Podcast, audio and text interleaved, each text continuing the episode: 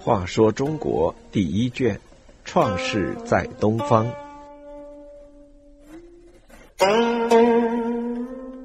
二十八，夸父逐日。夸父是炎帝的后代，他们一个家族都是身材高大的巨人。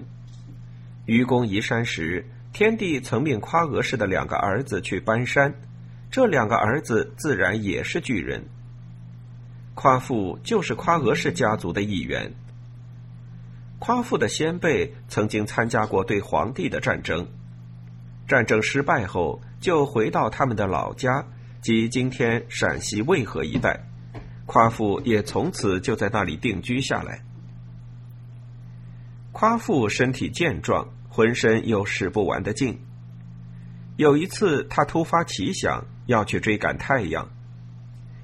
太阳每天向西边下落，究竟落到什么地方去呢？他要去看个明白。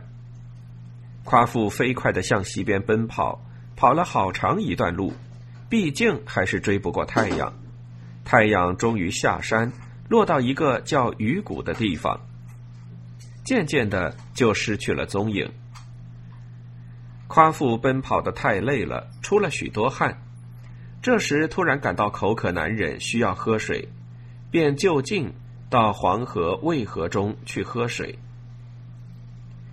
但是夸父的胃口太大，把黄河、渭河中的水差不多喝干了，还觉得口渴。他想起北方有一个大泽，那里水草茂盛，水质清洁，水面辽阔，便想到那里再去喝个痛快。夸父心中盘算着，就又急速向北方跑去。由于过度劳累，口中又极其干渴，没有喝到足够的水，夸父的身材支持不住，竟在去大泽的路上摔倒，再也爬不起来了。原来，在夸父口渴难忍，到黄河、渭河饮水时，皇帝部下一个名叫应龙的水神在那里作怪，是他把河中的水故意放小，使夸父喝不到水。夸父实在是被应龙陷害死的。夸父临死前丢掉了他的手杖，由于他尸体的膏肉浸润大地，这手杖变成了树木，化为邓林。邓林草木茂盛，地域宽广，有好几百里。它就是后来生长在渭河下游一带的桃林。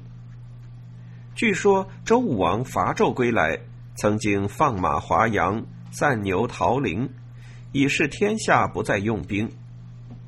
周武王放牛处的桃林，就是夸父手杖所化。